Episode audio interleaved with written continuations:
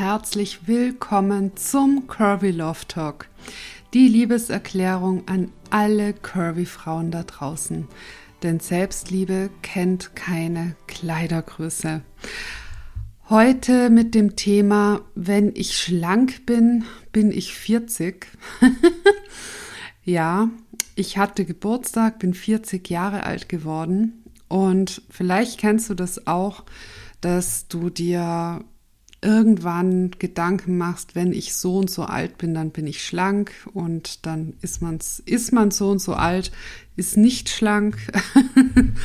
und mir macht es zum Glück heute nichts mehr aus. Also ich bin eben nicht schlank, deswegen bin ich nicht weniger wertvoll.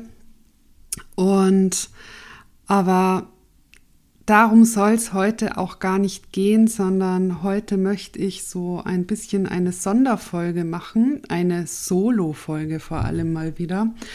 Und zwar geht es heute darum, ähm, wer bin ich eigentlich und warum mache ich das, was ich mache. Und da möchte ich dich ein wenig mitnehmen in meine Kindheit und Jugend und ja, einfach sagen, warum ich das mache, was ich heute mache. Und da möchte ich ganz vorne anfangen. Also ich wurde in München geboren und bin aber aufgewachsen in Tirol und wohne aber jetzt wieder in München. Also die Geschichte wiederholt sich. Und das liegt daran, weil äh, mein Papa Deutscher war und meine Mama Tirolerin ist. Und als die sich getrennt haben, da war ich so ähm, fünf, sechs Jahre alt ungefähr. Da, nee, fünf, weil Grundschule war ich schon in Tirol. Also fünf Jahre alt.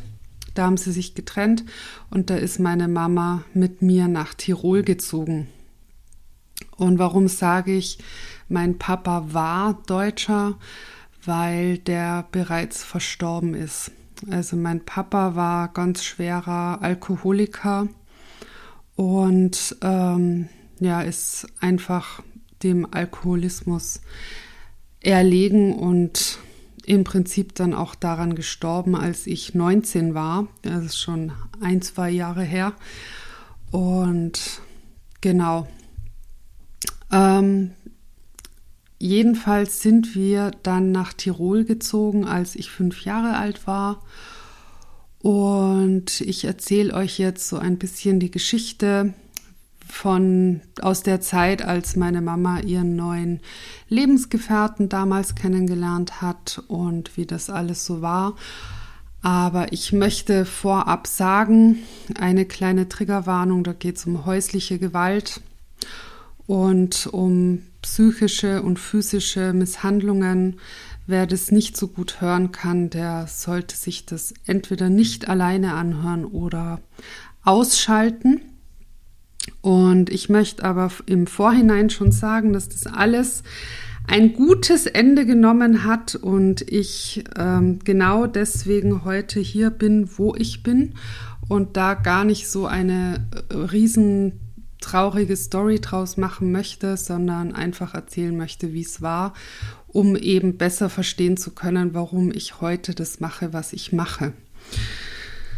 Also wir sind nach Tirol gezogen und meine Mama hat da ihren neuen Lebensgefährten damals kennengelernt und die haben dann auch ein Haus gebaut gemeinsam im Nachbarsdorf. Und äh, da sind wir alle gemeinsam eingezogen.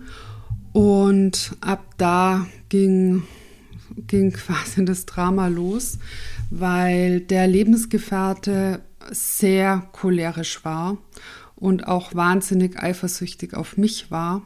Und ähm, ja, das nicht wollte, dass meine Mama eben ähm, ihre Liebe quasi teilt und ich da halt auch noch da bin. Und der hat mir zehn Jahre lang jeden Tag gesagt, wie scheiße ich bin und dass aus mir nie was werden wird und dass ich fett bin und faul bin. Und das Einzige, was du kannst, ist fressen. Und sonst gar nichts und Saustall machen und so.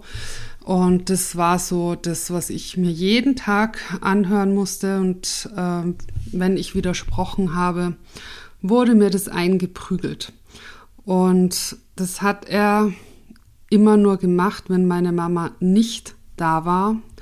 Und das war auch der Grund, warum sie mir das lange, lange Jahre nicht geglaubt hat, dass er mich auch schlägt.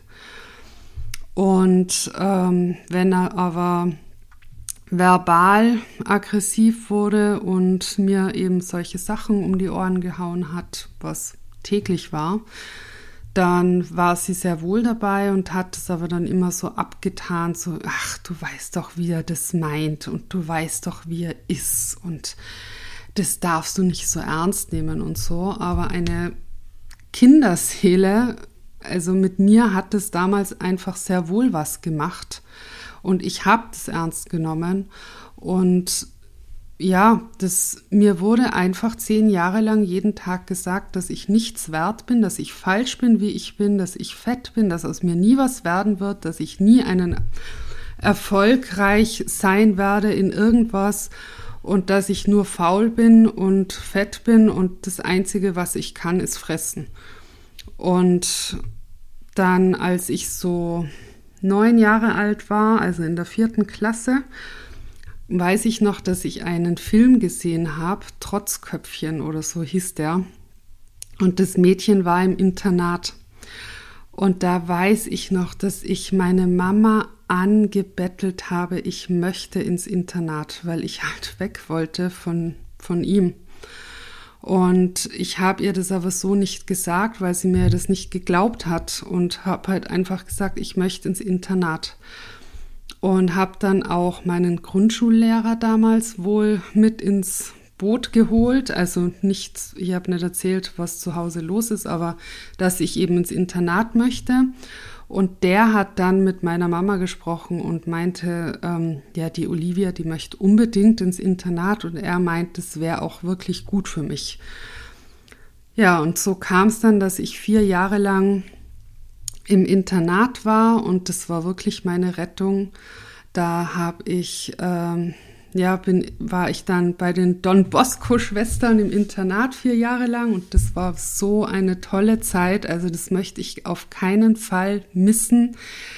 Und ich glaube echt, dass das meine Lebensrettung war. Und als diese vier Jahre dann vorbei waren, dann ging es natürlich auf die weiterführende Schule und dann war ich halt wieder zu Hause. Und dann wurde es richtig schlimm. Also dann hatte, weil ich war dann natürlich äh, mittlerweile auch in der Pubertät, habe dann auch kennengelernt, wie es anders sein kann, wenn man liebevoll miteinander umgeht. Und habe dann angefangen, ihm zu widersprechen. Und dann, ja, jedes Mal hat er mich verprügelt und äh, es wurde immer schlimmer und schlimmer und hat sich dann über die Jahre so hochgeschaukelt und dann fing er an, uns immer mal wieder zu drohen, dass er uns umbringt und ähm, dass es ein Blutbad geben wird in diesem Haus und so. Und meine Mama hat es nicht ernst genommen, aber ich hatte Todesangst, weil ich wusste, der Typ, der macht ernst. Und ähm, ja, eines Abends war es dann soweit, da ist er wieder völlig ausgetickt und an dem Abend war meine Mama aber auch zu Hause. Und dann hat er geschrien, ich bring euch um, heute ist es soweit, ich bring euch um. Und ja, was soll ich sagen? Du hörst ja, ich bin noch da, es ist ihm nicht gelungen. Aber das war ein Riesendrama mit Polizei, Nachbarn, allem Pipapo. Und ähm, ich bin dann sofort ausgezogen und habe das Haus nach diesem Abend nie wieder betreten. Und meine Mama ist dann auch mit mir ausgezogen. Wir sind dann ähm, zurückgezogen in ihr Heimatdorf, was ein Dorf weiter war ja nur. Und sind dort in ein Haus eingezogen. Und ja, haben dann fortan ohne ihn gelebt und er war dann zwar nicht mehr da, aber er war in meinem Kopf natürlich immer noch da. Also das war ja nicht so, aha, jetzt sagt mir niemand mehr, wie scheiße ich bin jeden Tag, also ist es weg, sondern das war ja, das waren meine Überzeugungen geworden, meine Glaubenssätze geworden, meine Wahrheit geworden, dass ich dumm bin, dass ich es zu nichts schaffe, ähm, dass ich nie erfolgreich sein werde, das Einzige, was ich kann, fressen ist, dass ich fett bin und das war alles in meinem Kopf. Und alles hat ja immer zwei Seiten. Und bei uns war eben das Negative das mit meinem Stiefvater. Und das Positive war, dass meine Mama immer schon sehr spirituell war und außerdem Unternehmerin war. Und deswegen war bei uns immer genug Geld da. Also wir hatten nie Geldsorgen oder irgendwas. Ich musste auch nie mehr Sorgen machen, äh, bekomme ich jetzt die Klamotte oder so, sondern es war immer da. Und ähm, sie war schon sehr früh auf Seminaren und äh, auf diese persönliche Weiterentwicklung auf der Schiene und hat es auch oft ihren Mitarbeitern als ähm, Belohnung geschenkt, quasi solche Seminare und hat mich da auch sehr früh schon mitgenommen, was ich geliebt habe, weil an den Wochenenden als Seminare waren und ich da dabei sein durfte, da war ich natürlich nicht zu Hause bei ihm. und unter der Woche war ich ja ohnehin im Internat. Und ja, deswegen war das für mich immer ganz toll und das war auch echt, ja, da bin ich meiner Mama so dankbar, dass sie mich da schon so früh mitgenommen hat, weil das hat mir dann danach nochmal mein Leben gerettet, weil ich so mit 17 oder 18 beschließen konnte, dass dieser Typ keine Macht mehr über mich hat, dass damit jetzt Schluss ist, dass ich nie wieder ein Opfer sein werde, dass ich mir niemals einen Mann aussuchen werde, der so mit mir umgeht, nicht mal ansatzweise, geschweige denn, dass der mich anfasst, wenn ich das nicht möchte oder sonst irgendwas macht, was ich nicht möchte, dass ich wertvoll bin und dass die Menschen, mit denen ich Umgang habe, das auch wertschätzen dürfen und ich die auch wertschätze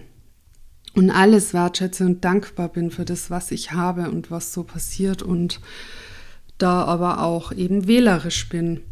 Und heute kann ich echt sagen, also ich habe es alles äh, verarbeitet. Es hat natürlich viele Jahre gedauert und ähm, das ist aber auch der Grund, warum ich heute das mache, was ich mache, weil mir das eben wichtig ist, dass jede Frau versteht, egal wie sie aussieht, welche Figur sie hat, woher sie kommt, klein, groß, dick, dünn, schwarz, weiß, lila, scheißegal, sie ist wertvoll, absolut wertvoll.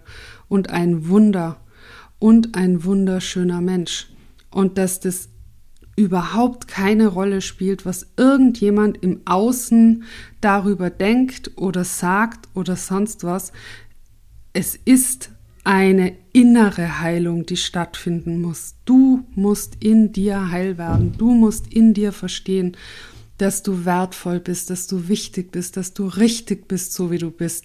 Und dann kann auch im Außen das kommen, die Bestätigung, dass es so ist. Und bei mir war es einfach genau so. Deswegen kann ich das so sagen. Und ich erlebe das auch in meinen Coachings, dass es so ist. Und warum ich coache, ist auch, dass ich möchte, dass keine Frau Jahre und Jahre leiden muss, auch wenn wenn der Leitgeber quasi, in dem Fall war es ja mein Stiefvater, schon lange weg ist.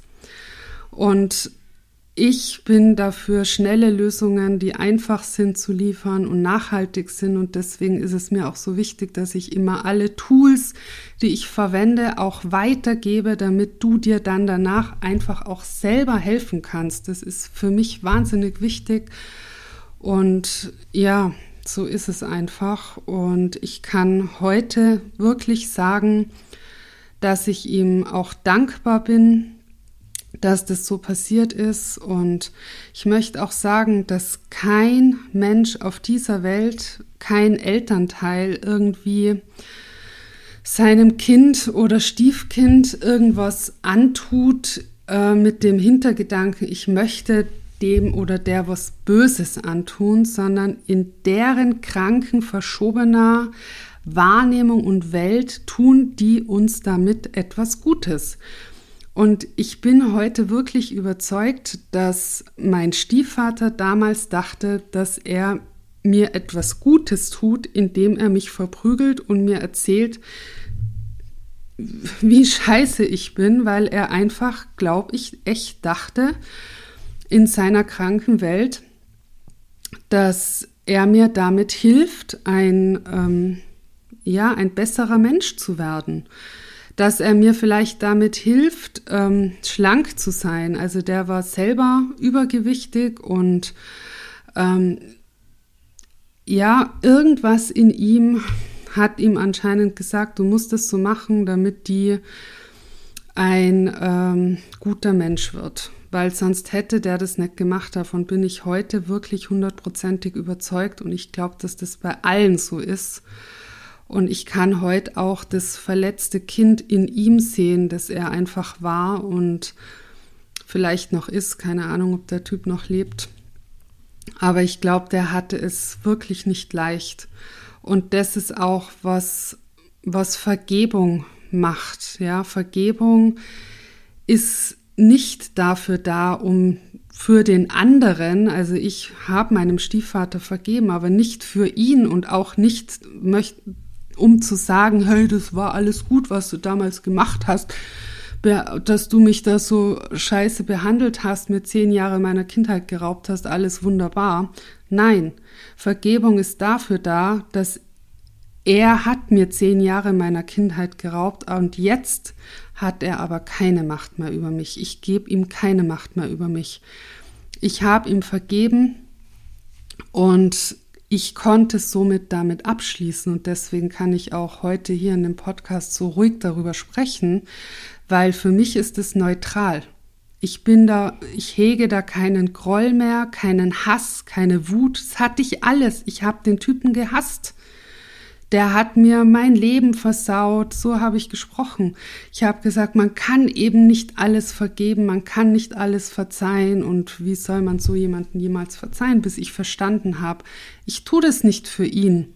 Schlimm genug, dass er mir zehn Jahre meines meiner Kindheit geraubt hat, meines Lebens geraubt hat, die kann mir niemand mehr zurückgeben. Es gibt ja auch diesen Spruch vom Erich Kästner, es ist nie zu spät für eine glückliche Kindheit. Bullshit. Es ist zu spät. Ich kann diese Kindheit nie wieder erleben. Ich kann die nicht mehr zurückbekommen.